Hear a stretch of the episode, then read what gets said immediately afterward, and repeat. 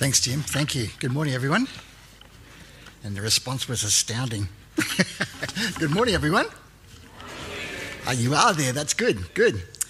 We're uh, looking at a series called uh, The Challenges and Attractions of Doing Life Together. I need to clarify something. Last week I spoke about forgiving other people, and I left a point out, and uh, it was on the screen, and people, a couple of people came and asked me what it meant. It said, conduct a funeral. Now, I just want to assure you it wasn't meaning that if you couldn't forgive somebody, then you ought to get the shovel out and arrange something. It wasn't, wasn't that at all. It was just to do something symbolic to show that you have forgiven that person. So please put your shovels away when you get home.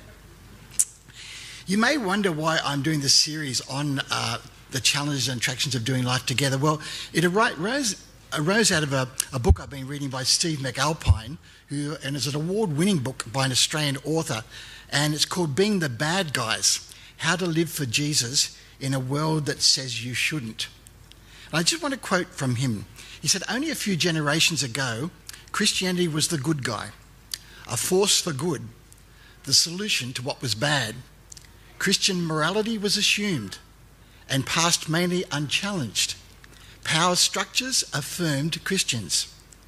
Then something happened. Over the course of the 20th century, we've become just one of the guys, one option among many, a voice to be considered but not to be followed unquestionably. If Christianity works for you, fine. If it doesn't work for me, also fine. He said, but the problem is that it's not where we are right now. The tide has shifted even further. Increasingly, Christianity is viewed as the bad guy, no longer an option, it's a problem. We're on the wrong side of many issues and conversations around us.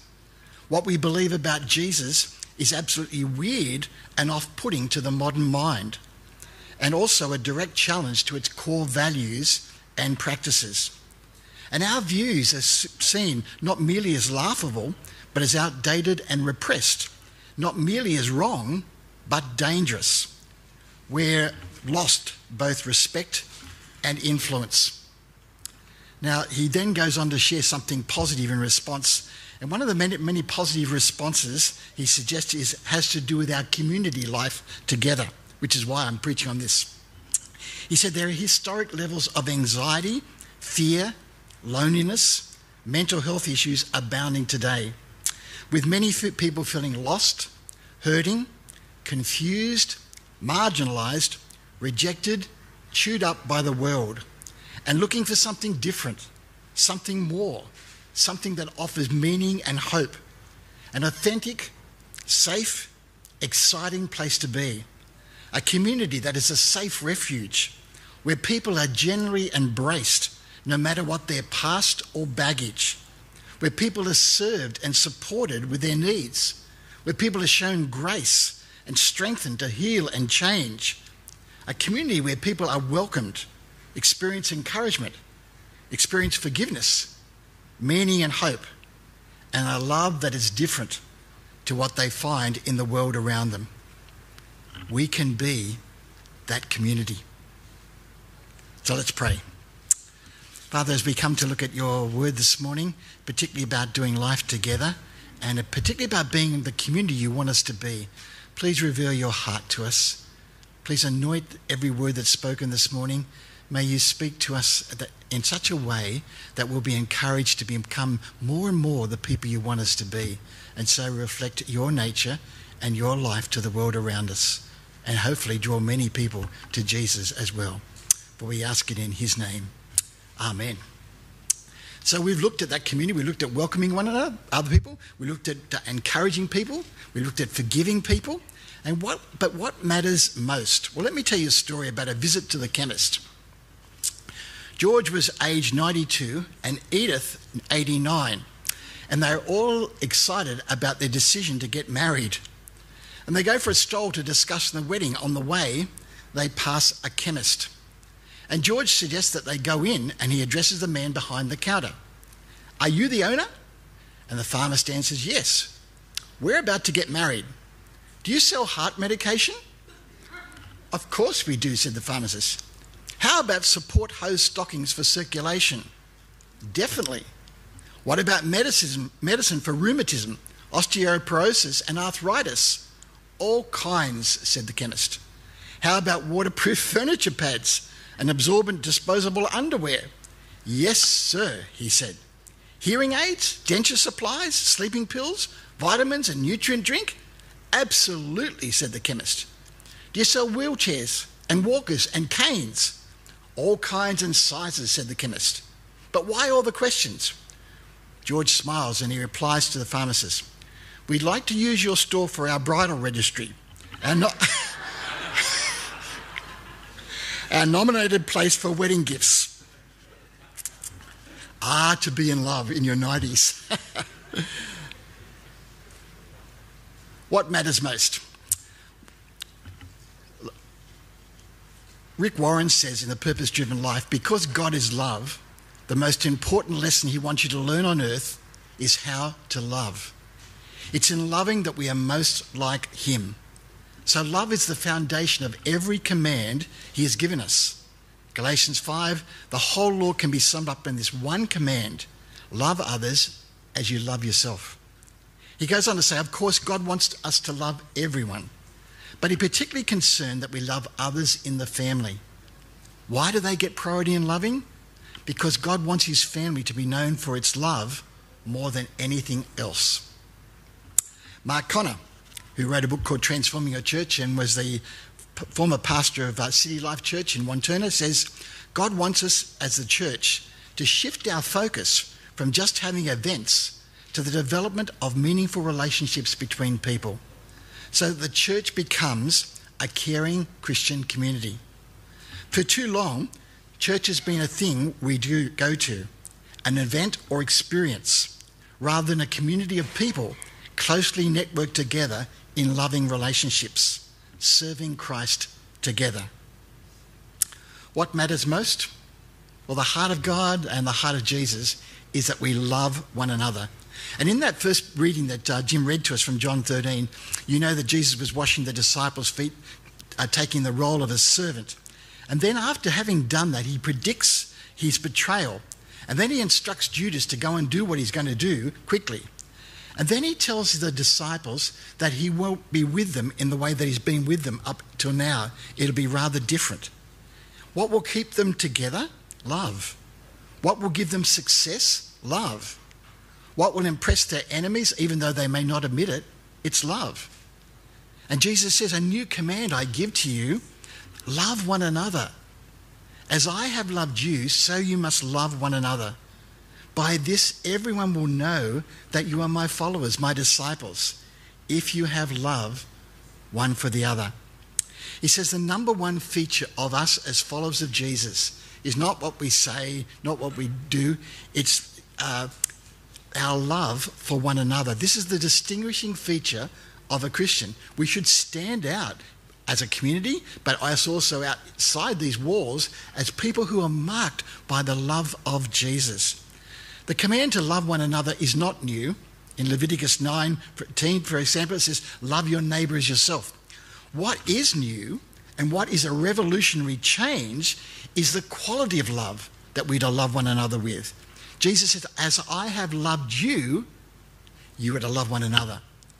The love we're to show one another and to be a feature of our personal lives in church is not the life of the love of the world around us, which, if you look at the love in the world around us, sometimes can be self focused, uh, sometimes has conditions attached, sometimes is sexual by nature, sometimes it's temporary and fleeting, sometimes it has limits. I came across a story about a, a love of the world around us, and it was written by a girl called Mari. She says, Dearest Jimmy, no one could ever express the great unhappiness I've felt since breaking our engagement off. Please say you'll take me back. No one could ever take your place in my heart. So please forgive me. I love you. I love you. I love you. Yours forever, Mari. P.S. And congratulations on winning the lottery. The love we're to love one another with is not the love that we see in the world around us. We are to love one another in the same way Jesus loves and modeled it to us. It's Never before in human history has anyone walked this planet and loved people the way that Jesus loved people. And he said, As I have loved others, you are to love one another. What should set us apart as a community from every group or organization? What will bless our life together? What will put, point to the supernatural presence of Jesus among us? What will attract many looking for something more in life? What is this? Will be the same unique love seen in Jesus now in us and flowing out of us. Well, what will that love look like? It's easy to talk about the love of Jesus. What will that love of Jesus look like? It's interesting that in the New Testament, the uh, New Testament writers had to come up for a new word to actually describe Jesus' love. So different was it to what they'd seen in life. And they come up with a word, as you probably know, called agape love or agape love. And what does it look like? What does Jesus' love or agape look, love look like? Well, although it, it involves most times uh, affection for others, it's more than a natural affection or emotion or feeling. Sometimes when Jesus or when we love people, the affection may not be there, and the people that we look at may not be worthy of our love, but it loves people regardless of our feelings and emotions. It's a love that reveals itself in actions and in serving. It's not just full of words. And in 1 John, you heard that passage which said, brothers and sisters, don't just love your brothers and sisters in words only, but in actions as well. It's looking to serve the needs of others. It's a decision, it's a choice to unselfishly seek the highest good for others, to selflessly seek to do what's best for other people, putting their needs and their well being before our own, and often in spite of our personal feelings. It's a giving love God so loved the world that he gave his only son. It's a self giving love, it's a self sacrificing love, unselfish and unconditional love with no strings attached. It's laying down our lives to bless and benefit others, whether or not they are deserving of it, and no matter what personal cost to us, and without any guarantee of receiving anything back. It's the love seen in Jesus. It abandons any thought of living for ourselves. And it's living entirely for others.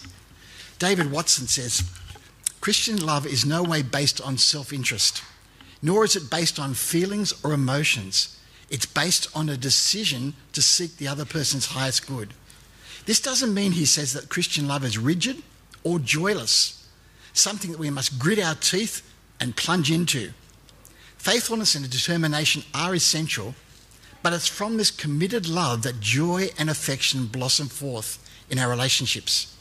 The world expects to build lasting relationships on emotions or self interest, which is a shaky foundation.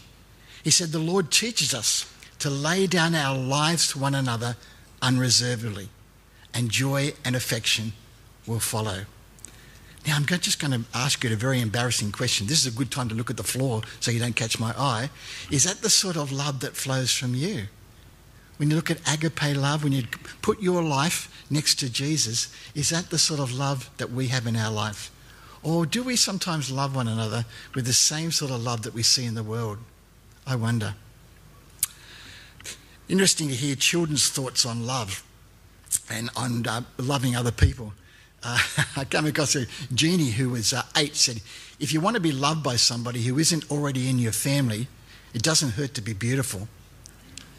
Another one said, love is like sharing your last cookie, even if you really want it all to yourself. And I love what Nika says, who's six. If you want to learn to love better, you should start with a friend who you hate. Now that's good practice. And Rebecca, eight, said, when my grandmother got arthritis, she couldn't bend over and paint her nails anymore. So my grandfather did it for her all the time, even when his hands got arthritis too. That's love. And Lauren, four, who's four years of age, I know, I know my older sister loves me because she gives me all her old clothes and sadly has to go out and buy new ones. She'll learn.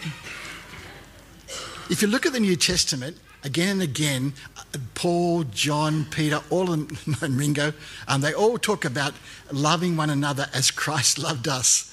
And I, I, guess the, the passage that stands out most of all, and you know what it says, is 1 Corinthians 13. Now, sadly, as you know, we often use this at wedding uh, services as a service, um, as a sermon. Um, but actually, it's written between chapter 12 and chapter 14. Surprising, that's why they call it 13. And um, in chapter 12, it's talking about spiritual gifts, and the church, you probably all know all this, was a, uh, elevating spiritual gifts, some over, over others, and it became a divisive thing.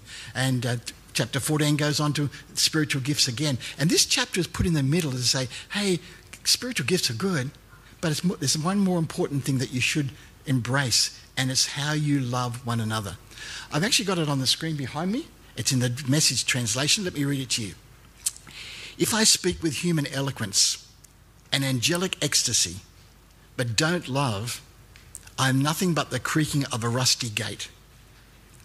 If I speak God's word with power, revealing all his mysteries and making everything plain as day, and if I have faith that says to a mountain, jump, and it jumps, but I don't love, I'm nothing. If I give everything I own to the poor, and even go to the stake to be burned as a martyr, but I don't love, I've got nowhere. So no matter what I say, no matter what I believe and what I do, I'm bankrupt without love. Love never gives up.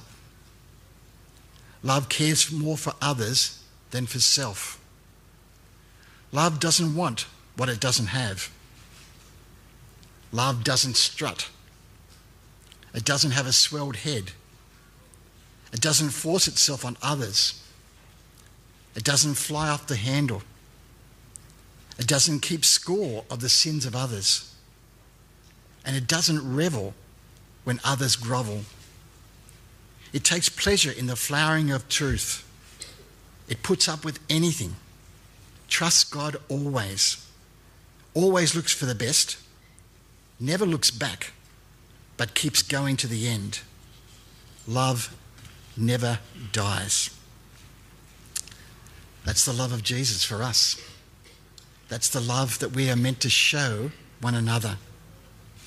And I guess it raises the question how do we love like Jesus? And I want you to be honest with me for a moment. It may be just my issue, but I, I suspect it's true of all of us. When we look around at our brothers and sisters in Christ, here and further afar, while there are many that we warm to and we felt, I can love them. They're very much like me, or they've got a great personality, or, uh, or whatever it may be. Don't you find that apart from Jesus, there are others that you have little in common with? If it wasn't for Jesus, you wouldn't be sitting here next to one another. Would you agree? And don't you find that many are so different to us? And some we find their ways really irritate and get up our nose. Do you ever feel that way? Come on, be honest. You can nod yes. And we ask ourselves, how on earth can we love one another when we're so different? How on earth can we love one another with Jesus' love when He set the bar so high? Yes, I can love like the world loves, but how do I love like Jesus loves? Well, let me give you just a few clues, 155 actually. Um, if we're to love one another like Jesus, we may have to deal with issues within us or between us that keep us from loving one another. We each need to take responsibility for seeing the love of Jesus become a stronger feature in our churches. We need to be praying passionately for the love of Jesus to fill our lives and our church, and being alert that the enemy's work is to undermine that. We need to be looking and studying how Jesus loved, reading the, the, the, Bible, reading scripture passages about his love 1 Corinthians 13, Isaiah 53. And we need to be asking ourselves in any given situation with another brother or sister, what would Jesus do in this situation? How would he love this person? Now, all those are helpful suggestions, but I just want to close and suggest two keys to loving one another that are often forgotten. First of all, we need to welcome and embrace and be constantly filled with the Holy Spirit. In Romans chapter 5, verse 5, it says, God's love is poured into our hearts through the Holy Spirit who is being given to us. And in Galatians 5:22, the fruit of the Spirit is love. As we allow the Holy Spirit to fill our lives and direct our lives and fill us with His power, He works in a supernatural way to bear the fruit of love, Jesus' love, in our lives. It's not the product of our faith, it's not the product of our hard work for God, it's not the product of anything we can do. It's the Spirit's work, it's the Spirit's doing. He somehow makes it happen. I worry uh, when I hear a lot of Christians who when the Holy Spirit comes up, they almost manifest and, and take, I don't want to talk about the Holy Spirit, it's too divisive and so on. But the Holy Spirit is the key to the Christian life. The Christian life is a supernatural life, and we cannot live it in our own strength and energy. It's a power that the Holy Spirit gives us to follow Jesus, and it's the, it's the love that the Holy Spirit gives us to love one another as Jesus loves us. So the first one is to embrace the Spirit of God in our life. The second key, I believe, is to be loved and then love.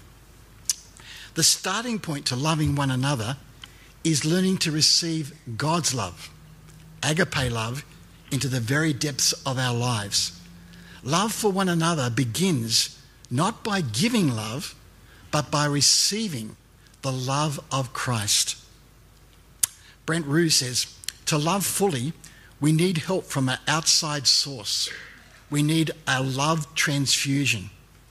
We give love by first receiving it. In 1 John 4, it says, We love because he first loved us. And so we know and rely on the love God has for us.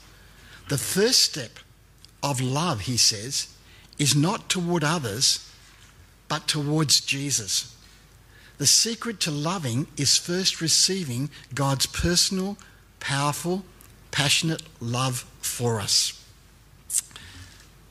I suspect that for a lot of Christians, we know in our head that God loves us. And if I asked you, does God love you? You could probably recite maybe half a dozen verses about God's love for you. But sometimes we know it up here, but we don't experience it in our life, in our hearts. There's a gap between our head knowledge and our heart experience. And sadly, I've come across so many uh, Christians and clergy who can preach the gospel uh, and whatever it may be, but there's no love that flows out from them. So it's been described as the gospel on ice um, because there's no love. It, it, hasn't touched their heart yet. John Piper is a well known uh, pastor, author of many books, Presbyterian minister in America, a very well respected theologian, and he says this As followers of Jesus, Many of us know in our heart and mind that God loves us. But when the Apostle Paul says in Romans 5, God's love has been poured into our hearts through the Holy Spirit, what he's talking about is a real, authentic heart experience down here, not just an argument for God's love. It's a love, he says, that's felt and experienced in the heart, an opening of our, the eyes of our heart to the wonderful, extravagant, unconditional, infinite, amazing, unstoppable, beautiful love that God has shown for us in the death of his Son. He goes on to say the authentic experience of God's love in our heart is the work of God. It's supernatural.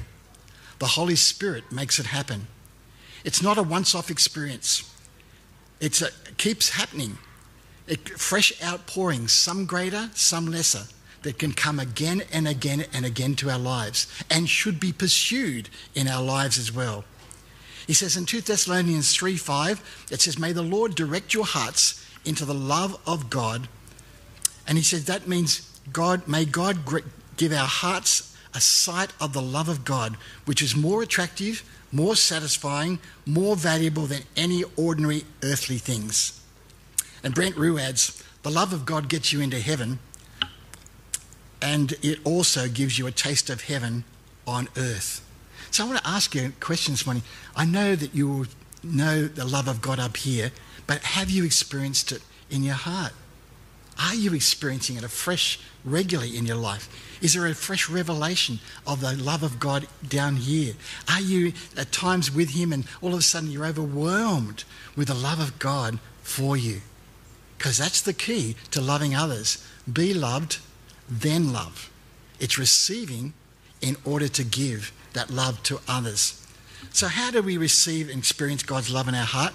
Well, Max Lucado says, as we come to experience God's agape love, the love of Jesus, seep into the innermost recesses of our life, an unexpected, undeserved, undeniable gift of God, we discover that Jesus' love for others then flows out within it from within us, Him loving others through us. He says, Be loved, then love. We cannot love one another effectively if we aren't first loved. Now, I know you're sitting there on the edge of your seat saying, oh, I want that sense of God's love in my life. How do I receive it, Ken? Well, I'm glad you asked because that's the next point down here. How do we receive God's love? Well, sometimes God's love floods our hearts sovereignly.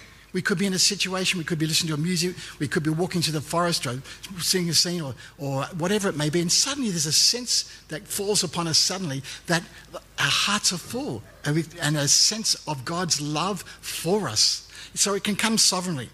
But I also sense we need to ask the Lord to fill our hearts with His love. How do you do that? Well, maybe spend some time in worship, maybe listen to a, a CD, and just let Him minister His love and presence to you. Sometimes it's helpful to be still in His presence and simply ask us to fill us with an awareness of His love that surpasses knowledge. Sometimes we can ponder and reflect on Bible passages about His love and ask Him as we look at those passages, God, would you reveal your love to me, not just in my head, but in my heart as well? But the other way I've found that I experience the love of God, probably most of all, is when I ask people to pray over me. I can remember some time ago going to a conference and feeling dry uh, and broken and not wanting to go back into ministry. And uh, I was it was an invitation to come forward and be prayed for. And people laid hands on me and, and, um, and prayed for me. And I've never sensed the love of God like I did then. I probably needed to be vulnerable and let somebody else pray for me but it just changed my whole, whole, whole being. I was just in his presence. I didn't want to leave his presence. I enjoyed it so much. I was walking down the street, which is a pretty rough area in Sydney, and I just could have floated on, on cloud nine. I thought, Lord, if I step out in front of the lights and it's red and I, I get it by mistake and I get hit by a truck, I don't care. This is, this is your presence. Just take me away. I want to be with you. Such was the love of God. But, uh, I had to be prayed for to receive that. But we need to be actively pursuing the love of God in our life. Let me close and just say there's incredible power comes with loving one another with Jesus' love. It brings blessing. It releases the blessing of God on our personal lives, but on our church. It shows that we belong to Jesus. It's a powerful weapon for unity and spiritual warfare. It makes God visible to the world.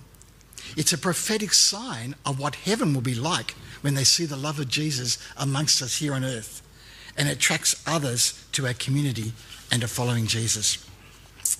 Let me close and give you a challenge. I think it's time we, as followers of Jesus, learnt what's really important to our Lord, the Lord of the church.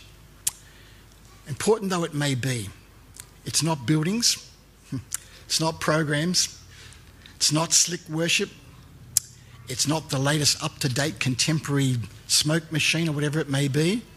It's not brilliant preaching. It's not even powerful praying. What the Lord of the church longs for amongst his people is that we walk in love as he loved us. He longs to look upon a church and see his love reflected in our relationships with one another. This is the number one desire of Jesus for the church. And the link between Christ's love for us and our love for one another is a fruit bearing Holy Spirit. Be loved before you start trying to love others. Tertullian was an early church father and also a rock singer. Uh, he recorded what pagans, uh, unbelievers said of Christians in the first century. And he said this Those outside the church are saying this over and over again. Look how the Christians love one another. That's what they saw. Look at the Christians, how they love one another. That's what the Lord longs that we will hear in our community as well. They may not want to be part of us, they may disagree with our views, but may they always say, Look how the people of St. Mark's love one another. Would you join me in prayer?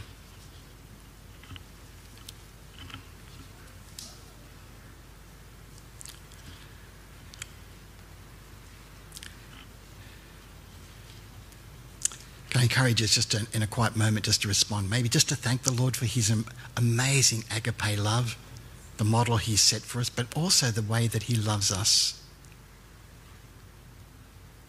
Maybe this morning too we, we could pray and say, Lord, I want to know your love, not just in my head, but in my heart.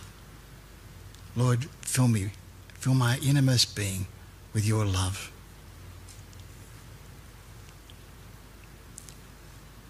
And then, Lord, what would you have me do to see your agape love overflow from my heart to others around me?